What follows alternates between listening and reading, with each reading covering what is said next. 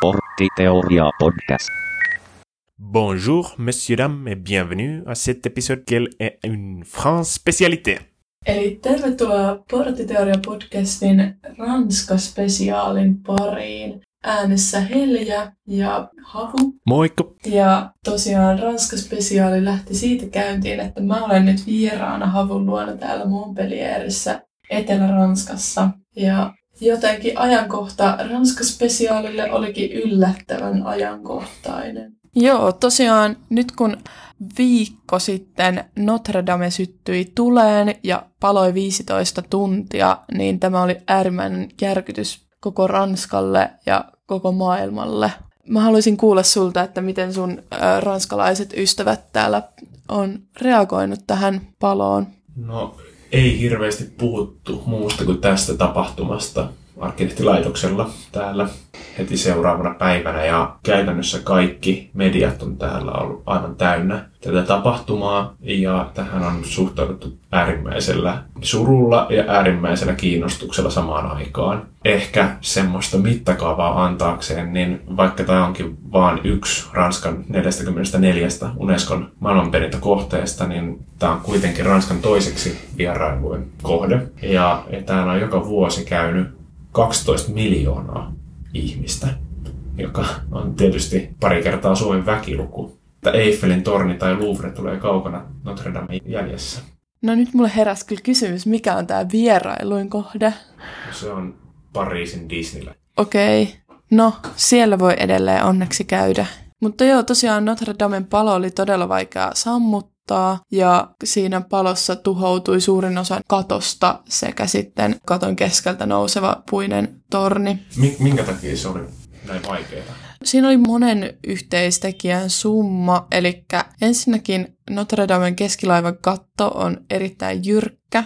Toinen on se, että se on rakennettu tämmöisistä puuparruista, jotka risteilee siellä erittäin tiiviisti ja se puukattorakenne on niin kuin monimuotoinen, jolloin se tuleen on helppo levitä moneen suuntaan puurakenteita pitkin. Ja Notre Damen se palannut puukattorakenne tunnettiinkin nimellä metsä, koska se oli todella niin, niin kuin täynnä niitä puuparruja.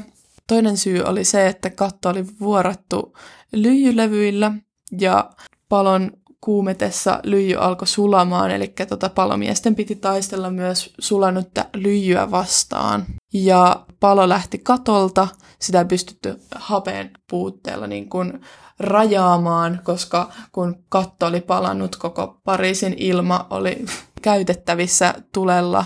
Ja viimeinen syy oli siinä, että palo sijaitessa katolla siinä oli hyvin vaikea päästä ja ainoa reitti sinne ylös pääsemiseksi oli, että palomiehet nousisivat alhaalta, mutta koska alarakenteet rakennuksessa on massiivikivirakenteisia, eli erittäin lämpöä varaavia rakenteita, mikä aiheutti tästä, että saapuminen jo itsessään tulen luokse oli äärimmäisen niin kuin kuumaa ja tukalaa. Tietenkin presidentti Trump fiksuna sanoi, että miksei lentokoneilla nyt vaan heitetä sitä vettä sinne.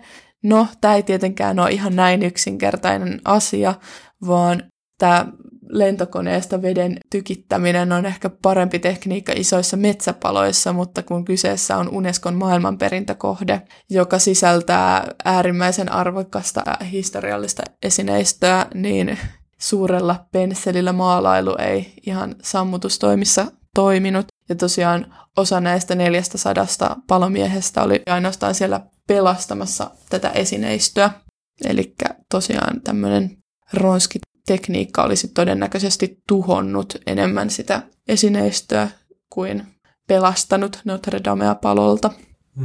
Ja ymmärtääkseni toinen suuri järkytys aika pian sen jälkeen, kun tämä palo oli saatu sitten sammutettu, oli se, että eikö keskiviikkona Ranskan pääministeri Edouard Philippe ilmoitti, että nyt järjestetään sitten kansainvälinen arkkitehtuurikilpailu, jossa tutkitaan, että mitä siihen voisi rakentaa alkuperäisen tornin tilalle.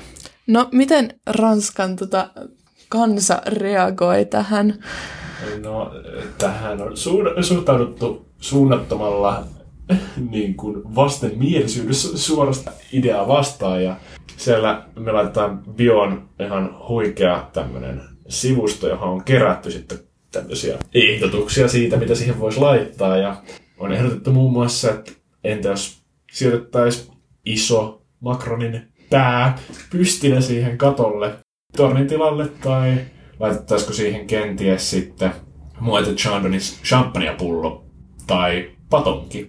Joo, eli keskustelu on käynyt kuplivana kansan keskuudessa, mutta mitäs, mitäs teidän tota, arkkitehtuurin laitoksella ranskalaiset on ollut mieltä asiasta? Alun perin monet pohti sitä, että nyt olisi mahdollisuus lisätä siihen kulttuurikerrostuma, tuoda siihen jotain uutta, modernia. Mutta aika pian ihmiset alkoi miettimään, että onko kaksituhattayhdeksäntoista vuoden trendeissä mitään, mitä he haluaisivat pitää arvokkaampana kuin se alkuperäinen torni. Itse asiassa, nyt kun puhuttiin tästä alkuperäisyydestä, mä tutkin tätä Notre-Damea ja sen kahdeksansataaviisikymmenvuotista historiaa. Tämä torni, joka on sortunut palossa, on alkuperältään ollut vain tuhatkahdeksansataakuusikymmentäluvulta, sillä alkuperäinen torni, joka rakennettiin Notre-Damen valmistumisen aikoihin, poistettiin ja purettiin huonon kuntonsa vuoksi tuhatseitsemänsataakahdeksankymmentäkuusi, jolloin tässä on itse asiassa ollut aikavälillä slotti, missä sata vuotta koko tornia ei ole ollut ollenkaan Notre-Damen päällä. Toinen, mikä Notre-Dame tunnetaan, on siitä kuningaspatsasrivistä länsifasaadillaan, missä on kaksikymmentäkahdeksan kuningasta, ja kaikki nekin on itse asiassa uusittuja eikä alkuperäisiä tuhatkahdeksansataaluvulta. Myös tämän saman julkisivun kuuluisa ruusuikkuna, niin sekin on uusittu tuhatkahdeksansataaluvulla, mutta tämä palanut tamminen kattokehikko on alkuperäinen, että sitä ei ole uusittu vielä kertaakaan. Ja tosta tulikin mieleen tämmöinen toinen artikkeli, minkä mä luin, kun mä pohdin tätä, että kyllähän näitä kirkkojen paloja käy yllättävän usein, ja tarkistin myös sen, että kyllähän Suomessa kaksituhattaluvulla sitten kaikki nämä viimeiset kuusitoista kirkkopaloa on ollut tuhopolttoja, joka on musta hyvin häkellyttävää. Tämä Notre Damehan syttyi korjaushissin moottorin oikosulusta, eli siinä ei ollut tuhopolttoa tällä kertaa lähelläkään. Mutta sitten mä aloin miettimään, että Japanissahan on aika erilainen suhtautuminen tähän korjausrakentamiseen. Ja löysin, että tämmöinen pahoittaneen ääntämistä Ise-Jingun alttari niin on jo tuhatkolmesataa vuotta, joka kahdeskymmenes vuosi rakennettu täysin uudestaan. Miksi ihmeessä? Niin, ja sitä mäkin mietin, ja artikkelin mukaan niin japanilaiset ajattelee pikemminkin tämmöisen rakennusperimän tai kulttuurihistorian siinä tietotaitona, mikä pystytään siirtämään sukupolvelta toiselle. Ei niinkään siinä materiaalissa, niin kuin ehkä me länsimaalaiset. Joo, tuntuu, että länsimaissa niin kun nämä alkuperäiset kivenmurikat on nostettu hyvin korkealle jalustalle, ja niitä sitten konservoidaan ja suojellaan kaikin mahdollisin keinoin, mutta tämmöinen korjaaminen koetaan pyhäinhäväistyksenä lähes. Niin, että tämä toinen alttari on rakennettu joka kahdeskymmenes vuosi jo tuhatkolmesataa vuotta uudestaan, niin tuntuu oudolta, että tämä kaksitoista miljoonan vuosittaisen kävijän Notre Damen yksi torni olisi niin vaikeaa rakentaa kerran uudestaan. Itse aloin miettiä, että onko meillä sitten niin kuin länsimaissa olemassa enää tietotaitoa ollenkaan tämmöisen rakennelman toteuttamiseen, niin löysin tämmöisen National Geographicin haastattelun asiantuntijalta, ja hän tosiaan sanoi, että tämän kattopalkiston eli metsän rakentaminen olisi mahdollista, koska se on tarkoin kolme D-skannattu, eli laserkeilattu, ja myöskin on olemassa ammattikunta, joka osaa käyttää edelleen näitä keskiaikaisia työvälineitä ja rakentaa kattorakenteita. Suomalaisille kuulijoille tiedoksi, niin Ranskassa on ammattikunta, joka yhä edelleen tekee ihan viikoittain tämmöisiä puisia kattotuoleja käsin. Joo, ehkä suomalaisesta perspektiivistä kuulostaa mahdottomuudelta, mutta on olemassa tietotaitoa. Eli kyse on loppujen lopuksi enää niin kuin siitä tahtotilasta, että halutaanko kadonnut rakenne samanlaisilla metodeilla, vai halutaanko se korvata vaikka metallisella kehikolla, jolloin toisaalta sitten vältettäisiin tulevaisuudessa tämmöiset palon mahdollisuudet. Hmm. Ja sullahan oli joku mielenkiintoinen juttu siitä, että National Geographic ei ole ainut taho, joka on tämän noin tarkasti laserkeilannut vaan. Notre-Dame on hyvin tarkoin analysoitu ja ehkä yllättävin taho, keneltä löytyisi mahdollisesti apua tämän uuden tornin rakentamiseen, olisi videopeli Assassin's Creed, missä historiallisesti tarkka kolme D-mallinnus Notre-Damesta on tehty kahden vuoden ajan, ja tässä on tosiaan käytetty myös historioitsijoita, ja työ on tehty niin tarkasti kuin mahdollista.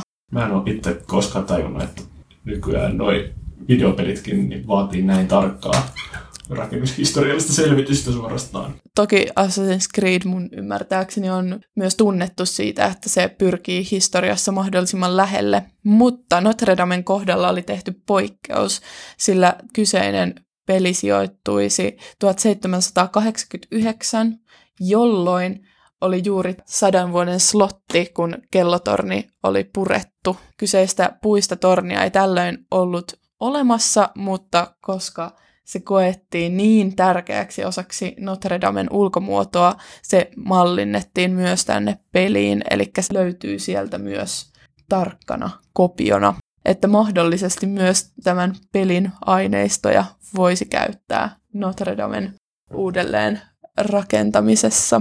Hmm. Nyt voisi olla meidän porttiteorian aika. Mitä me voimme oppia tästä katastrofista?